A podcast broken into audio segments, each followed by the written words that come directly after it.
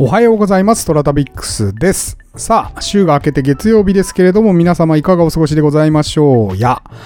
えー私は先週ですね、京都に行ってきて、で、久々に新幹線に乗りましたね。めちゃくちゃ混んでる。うん。京都もうすんごい混んでいて、もうありえないぐらい人いましたね。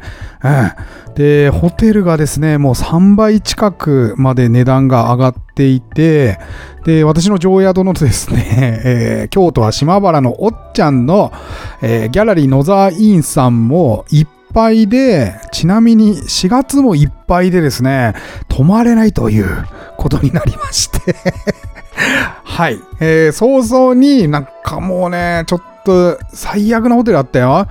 えーリブマックスの5条にあるとこですけど、もうね、えーっと、まあよく言えばビジネスホテルですよ。はい。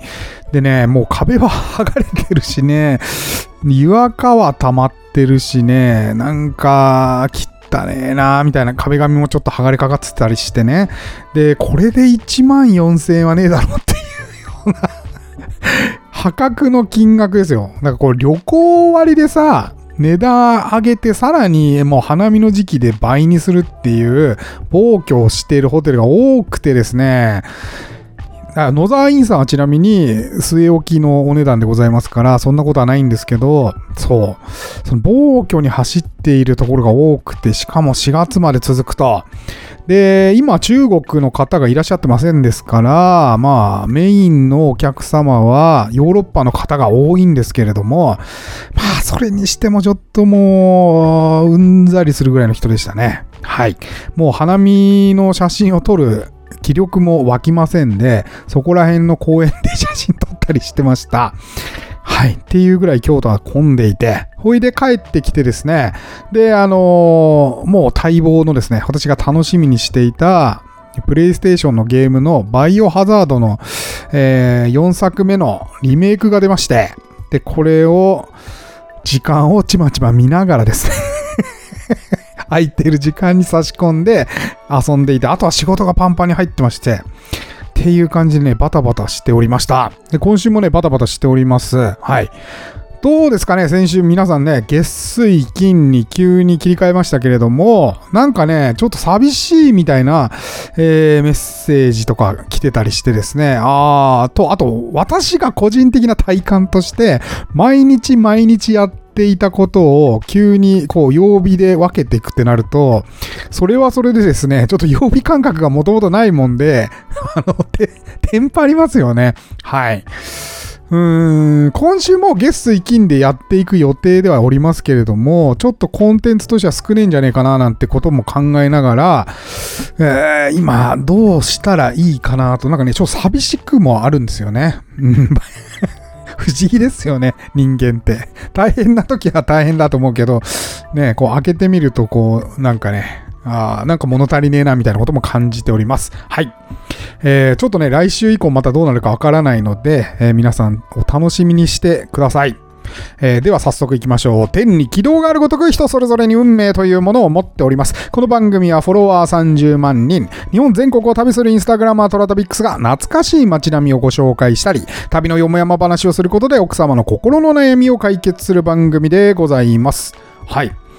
えーてなわけで、今日は月曜日なので、充電券と、それからお便り紹介をしていきましょう。えー今日の1枚は、北から上がっ下がってきまして、で、今は東北地方をご紹介しておりますけれども、先週が、あ新潟でしたね、え北緯からどんどん下に下がってるので、先週が新潟でございまして、で、今週はまた福島に戻ります。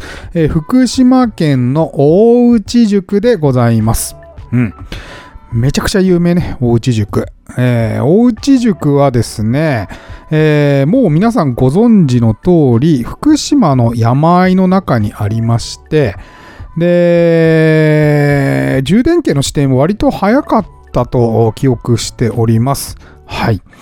えー江戸時代に会津若松市と日光今市かな今市かな？を結ぶ重要な道の宿場町として栄えました。え現在も江戸時代の面影そのままにかやぶき屋根の民家が街道沿いに立ち並び、その景観を引き継ぐために店舗兼住居として生活なさってらっしゃいます。はい。えー、この写真はもうガチのガチ、もう大吹雪の後だったね、確か。えー、に、おうち塾にちょっと泊まってみたいなと思いまして、で、えー、お伺いした時の写真でございます。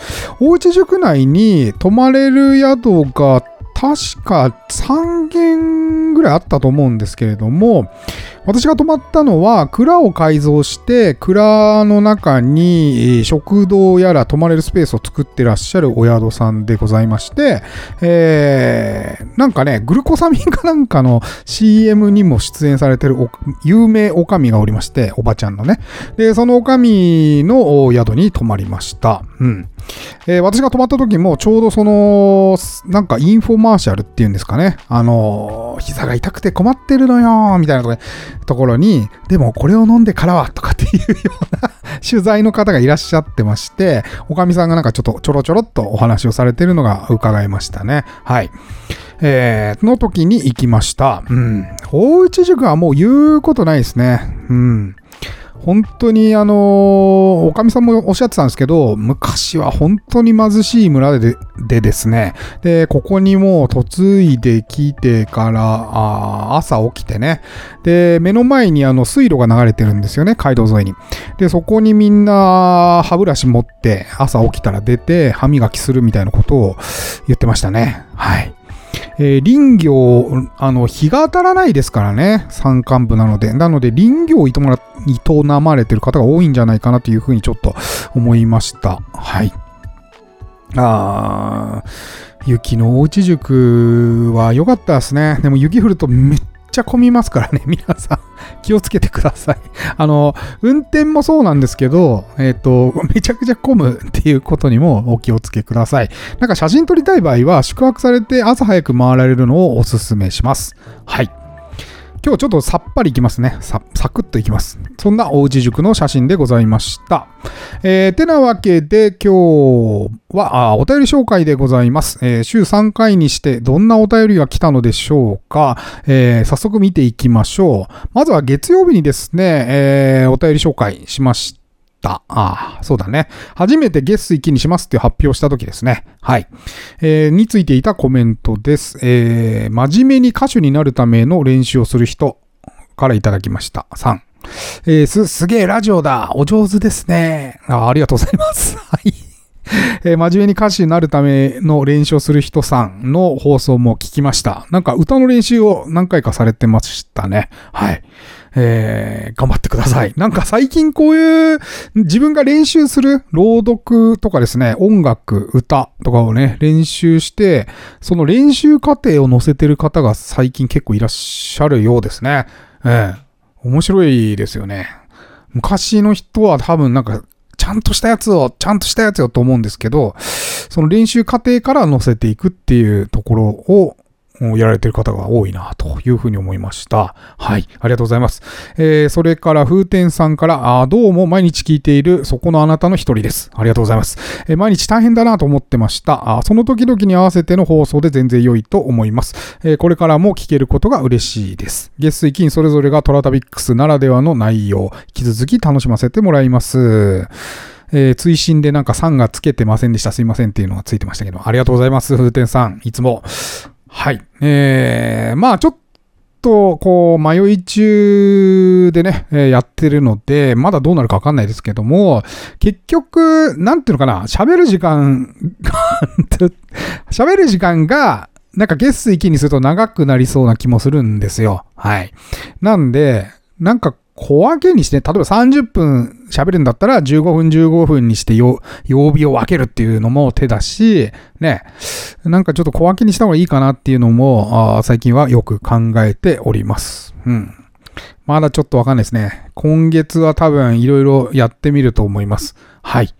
えー、風亭さんありがとうございます。それから、あトラ旅に来ていたコメント、メッセージ読みましょうね。はい。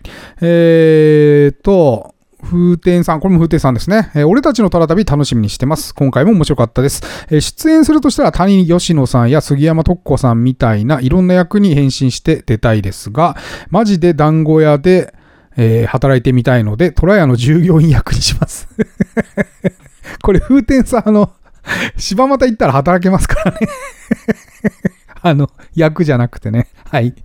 えー、友人付き合いの話、私はたまたまですが、ほぼ地元で暮らしていて、今も実家暮らししてます。でも、小中学の友人とは連絡取ろうという気持ちは全くないです。連絡網が来たら行くかもぐらい。私もその時々の職場や趣味で一緒の人とどっぷり過ごし、前の友人と会わなくても、後ろ髪引かれることが全くないです。親友などは LINE で連絡取ったりしますが、お互いの状況ですごく会う時があれば何年も会わなかったりです。会う時があればと。何年も会わなかったりです。今回の問いかけで改めてえー、自分の一面に気づきました。そういえば興味を持った方へすぐ飛んで行って帰ってこないので、鉄砲玉みたいと言われたこともあったなぁと思い出しました。うん。えー、何の参考にもなりませんね。なかなかすいません。えー、トロタビックスさんみたいにちょっとしたきっかけで立ち止まってみて自分のことを客観的に見るのもいいもんですね。はい。私はもうよく立ち止まりますねよくこうちょっと考えちゃう癖がありまして、CM とかだけ見ててもすごく考えちゃうしね。はい。なんであの人は今、あの時、タイミングであそこに止まったんだろうとか、すぐ考えちゃいますね。これ妄想のジャンルなんですかねどうなんですか皆さん。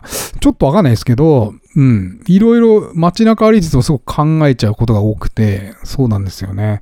癖です。癖。だから、最近はちょっとバイオハザードとか全く考えなくていいので そういう時が一番リラックスした状態でございます。はい。ありがとうございます。それから、ウスピョンさん、えー、こんばんは。今日もありがとうございます。はい、ありがとうございます。こちらこそ。えー、なおなおさん、えー、出演するならビンゴ屋ですね。たくさんの回数出てますが、その回その回でいい味出してます。えー、細かい芸が特に好きですね。ビンゴ屋さんもね、いろいろな方が知ってなんか変わってますよね。えー、役者さんの方が。えー、私はね、途中までリンゴ屋だと思ってたんですよ。リンゴ屋、相変わらずバカかって言ってんのかと思ったら、ビンゴ屋だったんですね、これ。ずーっと勘違いしていて、最近ビンゴ屋っていうことを知りましたね。はい。あのー、恥ずかしい限りでございます。はい。ビンゴ屋さんもいいですね。うん。ありがとうございます。それから、えー、チンコ旅の方に来ていたコメントです。えー、風天さん、えー、今週からゲスト行き毎回楽しめてます。金曜日のつやわら話、藤沢義雄さんの話は朗読劇みたいなので、えー、通勤前でもいい感じのつや感でした。あトラダビックスさんの二役素晴らしい、楽しかったです。えー、小さい人を勝ちにする話、そういう発想ありですね。えー、大きい人も小さい人も平等に優越感が味わえる、そういうもんだとすり込んでしまえばいいかも、といろいろ想像できて面白かった。はい。ね、えー、背が小さい人が勝ち、うん、おっぱいが小さい人が勝ちにすれば、えー、世の中平和になるんじゃないかと。バランスが取れるんじゃないかっていう話ですね。はい。えー、ありがとうございます。それから、ウスピオンさん、こんにちは。今日もありがとうございます。いえいえ、こちらこそ。えー、リアマさん、えー、リアマさんありがとうございます。あのー、インスタの方にもコメントをよくくださって、えー、本当にありがたい限りでございます。はい。えー、トラタビックさんおはようございます。えー、トラタビックスさんどうされてるかなと思っていたところでした。はい。えー、次回も楽しみにしております。インスタグラム楽しませていただきました。はい。ありがとうございます。皆さん。これが、えー、今、スタンド FM のコメントで来ていた内容です。それからね、えー、レターが一通来てましたね。えー、緑のカエルさん。あ、緑のカエルさんはオーストラリアで、えー、生活されてらっしゃる、美容家というか、美容家かな？美容師さんなのかな？うん。の方です。いつも聞いていただいてありがとうございます。えー、トロタビックさん、こんにちは。オーストラリアの緑のカエルです。えー、ゲスト金の配信、引き続き楽しみにしています。卵子凍結のお話をされていて、興味深いトピックなので、いろいろ考えながら聞いていました。えー、私の美容室のお客様には、あ同性愛の方も結構いらっしゃいます。日本と違ってオーストラリアではあまり隠すこともなく社会が認めているので、ゲイカップルもレズビアンカップルも、えー、周りに普通に暮らしている感じですが、その方たちの中には子供が産めないことを悩んでおられる方も結構いらっしゃるのが現実です。えー、金銭的に余裕のあるカップルなどは法律的に可能なのかわかりませんが、将来的に自分の子供が欲しいからといって、卵子凍結される方もいらっしゃいます。やっぱり種の保存、人間の本能なんでしょうかね。えー、トラタビックスさんが先週言っておられた、さっさと相手を探して子作りする。えー、それが一番ですが、レズビアンの人は子供が欲しくても相手が同性なので、これまた困った問題のようです。うん、確かにそういう視点はなかったな。えー、45年も美容師をしていると、いろんな人生を垣間見えてしまいます。えー、それではトラタビックスさんなんだかお忙しそうなので、どうぞご自愛くださいませね、と。ありがとうございます。そうですね。確かに、えー、ゲイカップル、レズビアンカップル、うん。あ、これがまあ代理出産とかそういうことになっていくんだろうなと思いますね。はい。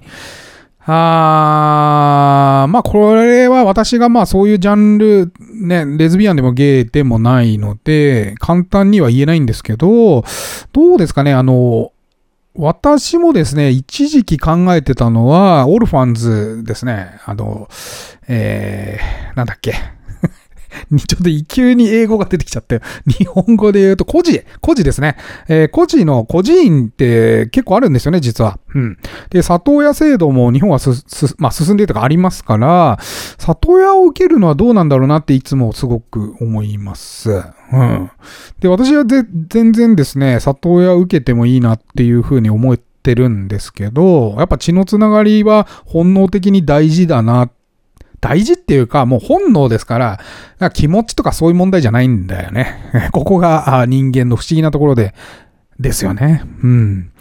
えー、本能ではやっぱ子供を作りたいっていうところが原点に皆さんあるので、男だろうが女だろうがゲイだろうがレズビアンだろうが、そこは全く関係ないかなと。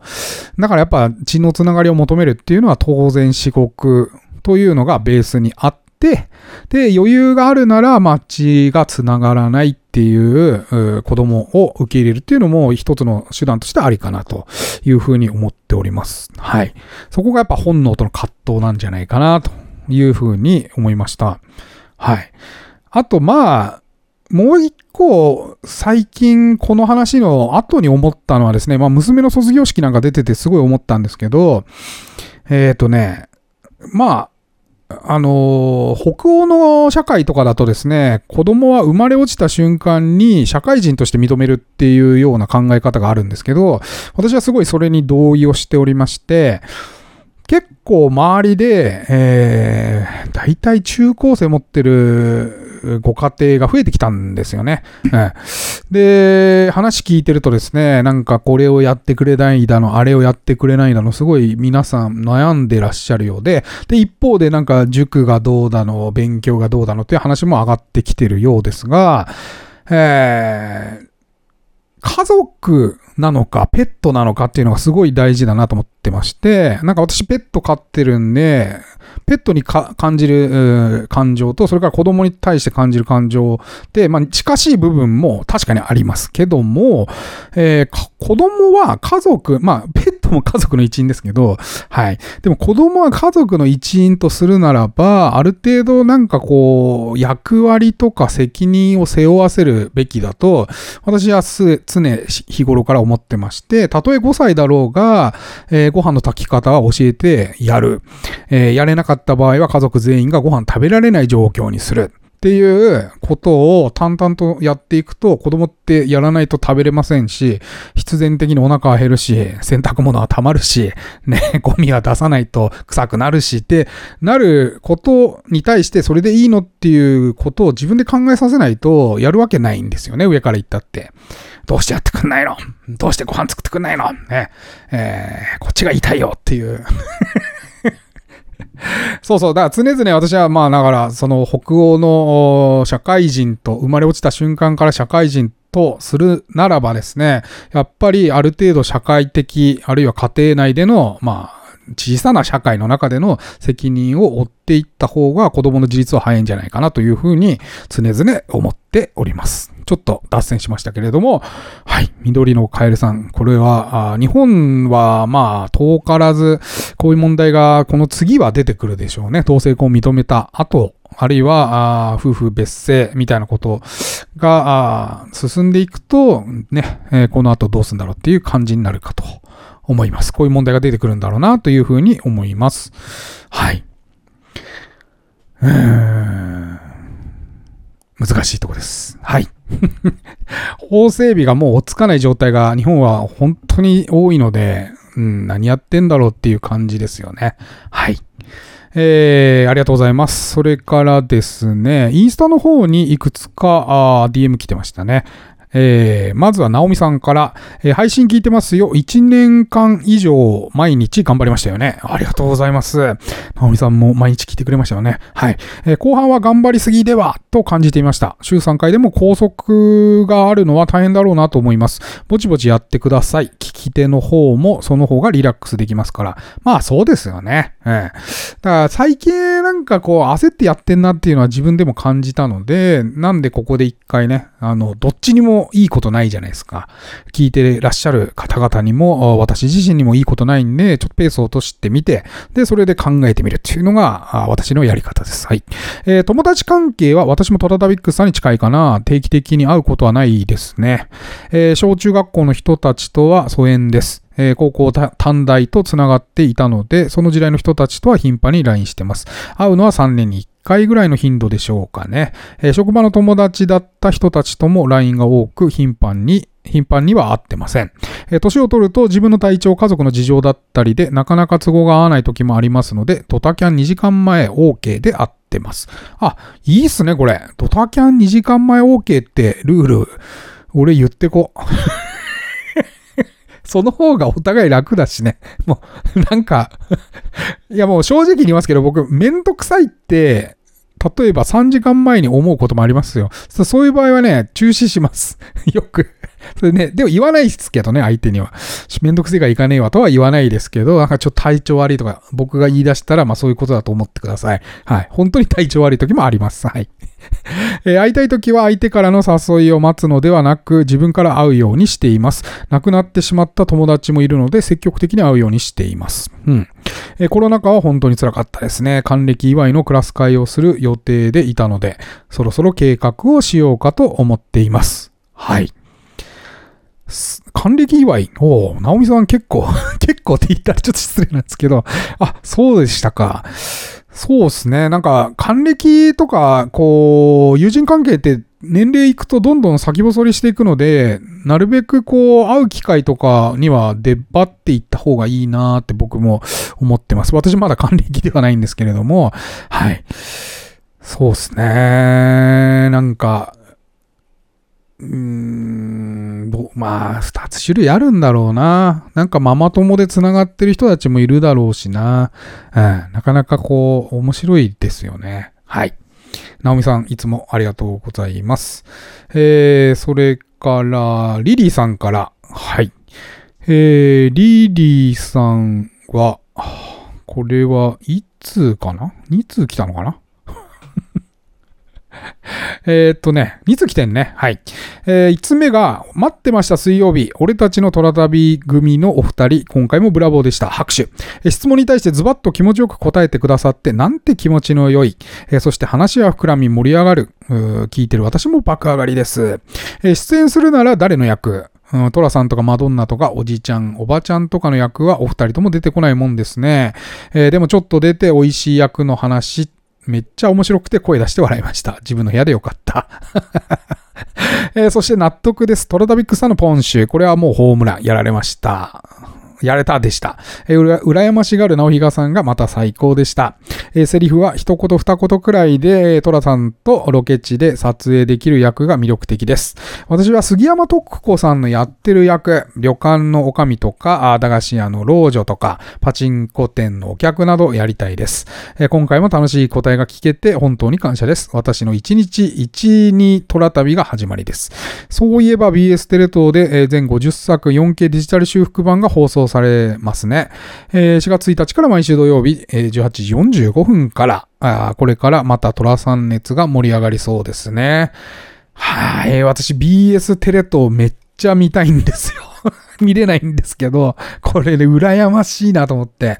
あの、トラさん関連とか山田洋次関連とかの放送をよく BS テレ東さんやっててね。で、私が懇意に知ってる社長さんもすごくお好きでですね。で、こう、トラタビックスくん、あの、録画したけど見るみたいな話をしていただいたりとかしてですね。めっちゃ羨ましいと思ってます。テレ東、ね。しかも 4K でしょ？録画しといたら 4K で撮れるじゃないですか。最高ですよ。はい。ああ、僕もなんか契約しようかな ちょっと考えてみます。はい。それからもう一つ、リリーさんから、えー、今週からの月水金の放送を楽しんでます。金曜日は楽しみなつやわら話の日、えー、通勤途中でイヤホンだとブハッと吹き出す恐れがあるので、満を持して自分の部屋でスタンバイしました。今回はなんと、チンコ旅の話です。すでにエロツヤワード、祈祷などが放たれ、早くも笑けてしまいました。あ やってかんのね。はい。えー、つやわら話はクスクスっと楽しめました。気づけば自然に日曜日モードになってて、のんびり聞き入ってしまい、出かける用意にバタバタでした。えー、冒頭で聞いた今週のトラタビックさんの超多忙なスケジュール、ラジオがよく無事に放送できてるなぁと感心です。えー、その中の娘さんとのカラオケっていいですね。親子で行けるのは何より歌って発散できそうですね。えー、私も先週末友人とカラオケを行き、えー、4年ぶりに息子くんと再会でした。これは友人の息子くんかな？多分。はい。え今度小3になるんですが、成長ぶりにびっくりでした。え前に一緒にカラオケを行った時は幼稚園児で自分のことをゆうちゃんはね、と言ってたのが俺に変わるんだなと。えそれより驚いたのは友人のことを名前で呼び捨てにする。うん。マイコ、俺の曲も入れてなどと言ったりする。すると、マイコじゃなくてマイコちゃんでしょ？と、え、そこ？ってとこを指摘する友人にもびっくり。でもそれがまた彼女らしい。えちゃんにこだわる友人と全く聞き耳持たずの息子のやりとりがおかしくて楽しい時間でした。え帰り際に友人が反抗期が始まって、うっせえなや、えクソババアと言われ、口聞いてくれなくなるのかな寂しいなと結構真剣に言っていたのを思い出しました。えー、トラタビックスさんも反抗期はあったのでしょうね。えー、家族でよくキャンプに行かれた話を聞いてると、あまり激しい感じではなかったのではと思われます、思われますが、どうでしょうか。反抗期ありましたよ。うん。あのー、反抗期ってあった方がいいんですよ。大丈夫ですよ。あの、クソババアとか言ってても、えー、まあ社会人になるタイミングとかでですね、自分あの、お子さんは言わないと思いますけども、まあ自分がこうやって生活できてるのは親がいたからなんだなってことをしみじみ感じますから、子供はとっとと外に出した方がいいですね。うん、と私は思います。はい。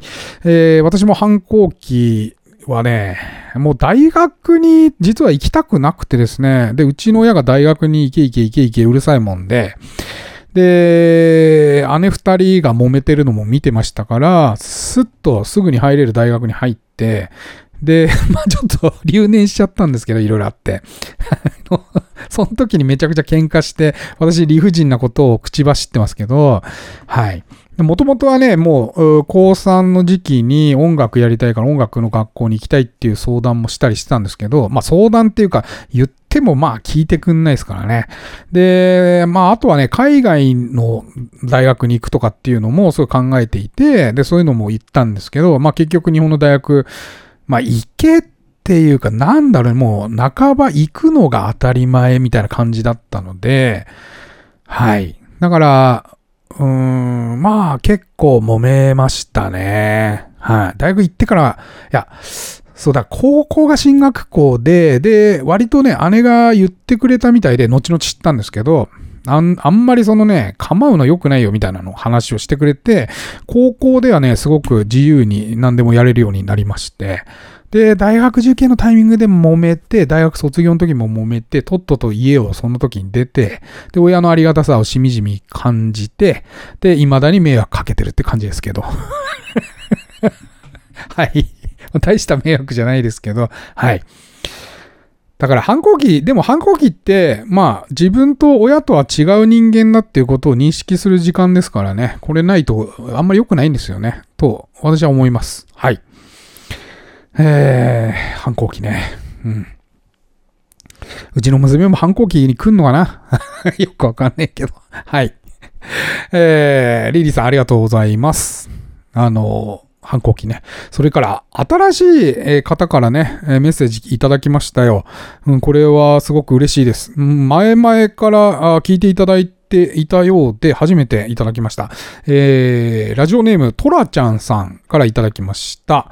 えー、こんにちは。ラジオでのトラタビックスさんと直比嘉さんとの話が楽しくて楽しくて、えー、毎回自分もそこにいるような気になり、そうそう、なるほど。へーとお二人の会話に参加しています。えトラさんをほぼリアルタイムで劇場鑑賞してきました。すごいね。うちの親と同じぐらいかな。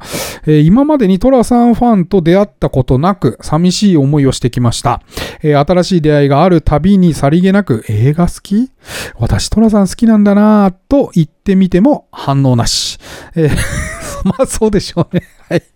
えー、お付き合いがあ柴又まで、うん、お付き合いで柴又までは行ってくれるののですが、えー、夢は我が子と寅さんを見に行くことでした。しかし興味なし。何がいいんだろうね、と言い合っているようです。そうですか。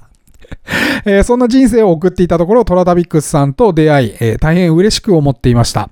えー、直比嘉さんもトラさん愛に溢れていて、ずっとお二人の話を聞いていたい気持ちです。納得いかない作品の回はとても面白かったです。納得いかないと思ってもいいんだと。これ面白いね。納得いかないと思ってもういいんだと 思ったんですね。え今までモヤモヤ部分があったとして、えもう目をつむっていいところだけ見ようとし、制作側の意図を探り納得させてきたように思います。はい。えー、これからは納得いかないところも認めながら楽しみたいと思います。えー、お二人のトークライブがあったら聞きに行くんだけれどな、えー、トラタビックス会員証発行なんてどうでしょうかそうしたらお二人のおな、お仲間になった気持ちを味わえるかしら長々と失礼いたしました。お便りコーナーがなくなったようでって書かれてるんですけど、お便りコーナーはまだあります。DM しました。紹介されたら恥ずかしいので、てんてんてんと。これからも楽しみにしています。よろしくお願いします。はい。これはね、新しい視点ですよね。あの、納得がいかない回を、と思ってもいいっていうね。これはね、めちゃくちゃ新しい視点で、ちょっとこの、あのー、メッセージめちゃくちゃ嬉しかったです。いただいたとき。あ、そうなんだ、納得いかないって確かに、確かにですよ。なんかこう、直比嘉さんと打ち合わせっていうかね、えー、トラタミの話してた時も、直比嘉さんがちらっとね、なんかこう、あの制作側に気を使われるような発言をちょいちょいしてたんですけど、僕はまあまあそういうの関係なく話してまして、はい。こう納得 それで直比嘉さんちょっと笑ってましたから、納得いかない回の話面白いですねって言ってたんですよね。でも、掘り出してみると、なんか、直比嘉さんは直比嘉さんで納得いかない回があったりして、そこがちょっと僕もツボ、ツボっちゃってですね、皆さんそれぞれ納得いかない回があるんだなと思って、すごく楽しかったんですよね。納得いかない回の話。はい。あと納得いかない点とかね。うん。まあ私は男ですから、やっぱりトラトラさんね、男は辛いを見ていて、まあ、女性側の応対に関して疑問がある部分がやっぱり多く目立つし、直比嘉さんの場合は、まあ、トラさんの対応がどうなんだろうみたいなところが見えたりして、そこがすごく 分かれるってことも分かりましたし、そう、見ている視点が違うというかね、はい。こうね、その、それ、人それぞれのその見方みたいなものをね、聞かせていただくとすごく楽しいですよね。はい。ぜひですね、トラちゃんさん、えー、あの、トラちゃんさん、いいんですよ、納得いかなくて。はい。えー、トラちゃんさんの納得のいかない回の話、えー、ぜひ聞かせていただければと思います。はい。えー、トラタビックスは皆様からのお便りお待ちしております。えー、毎週月曜日にご紹介、今日みたいにね、えー、ご紹介まだしてますので、ぜひお便りください。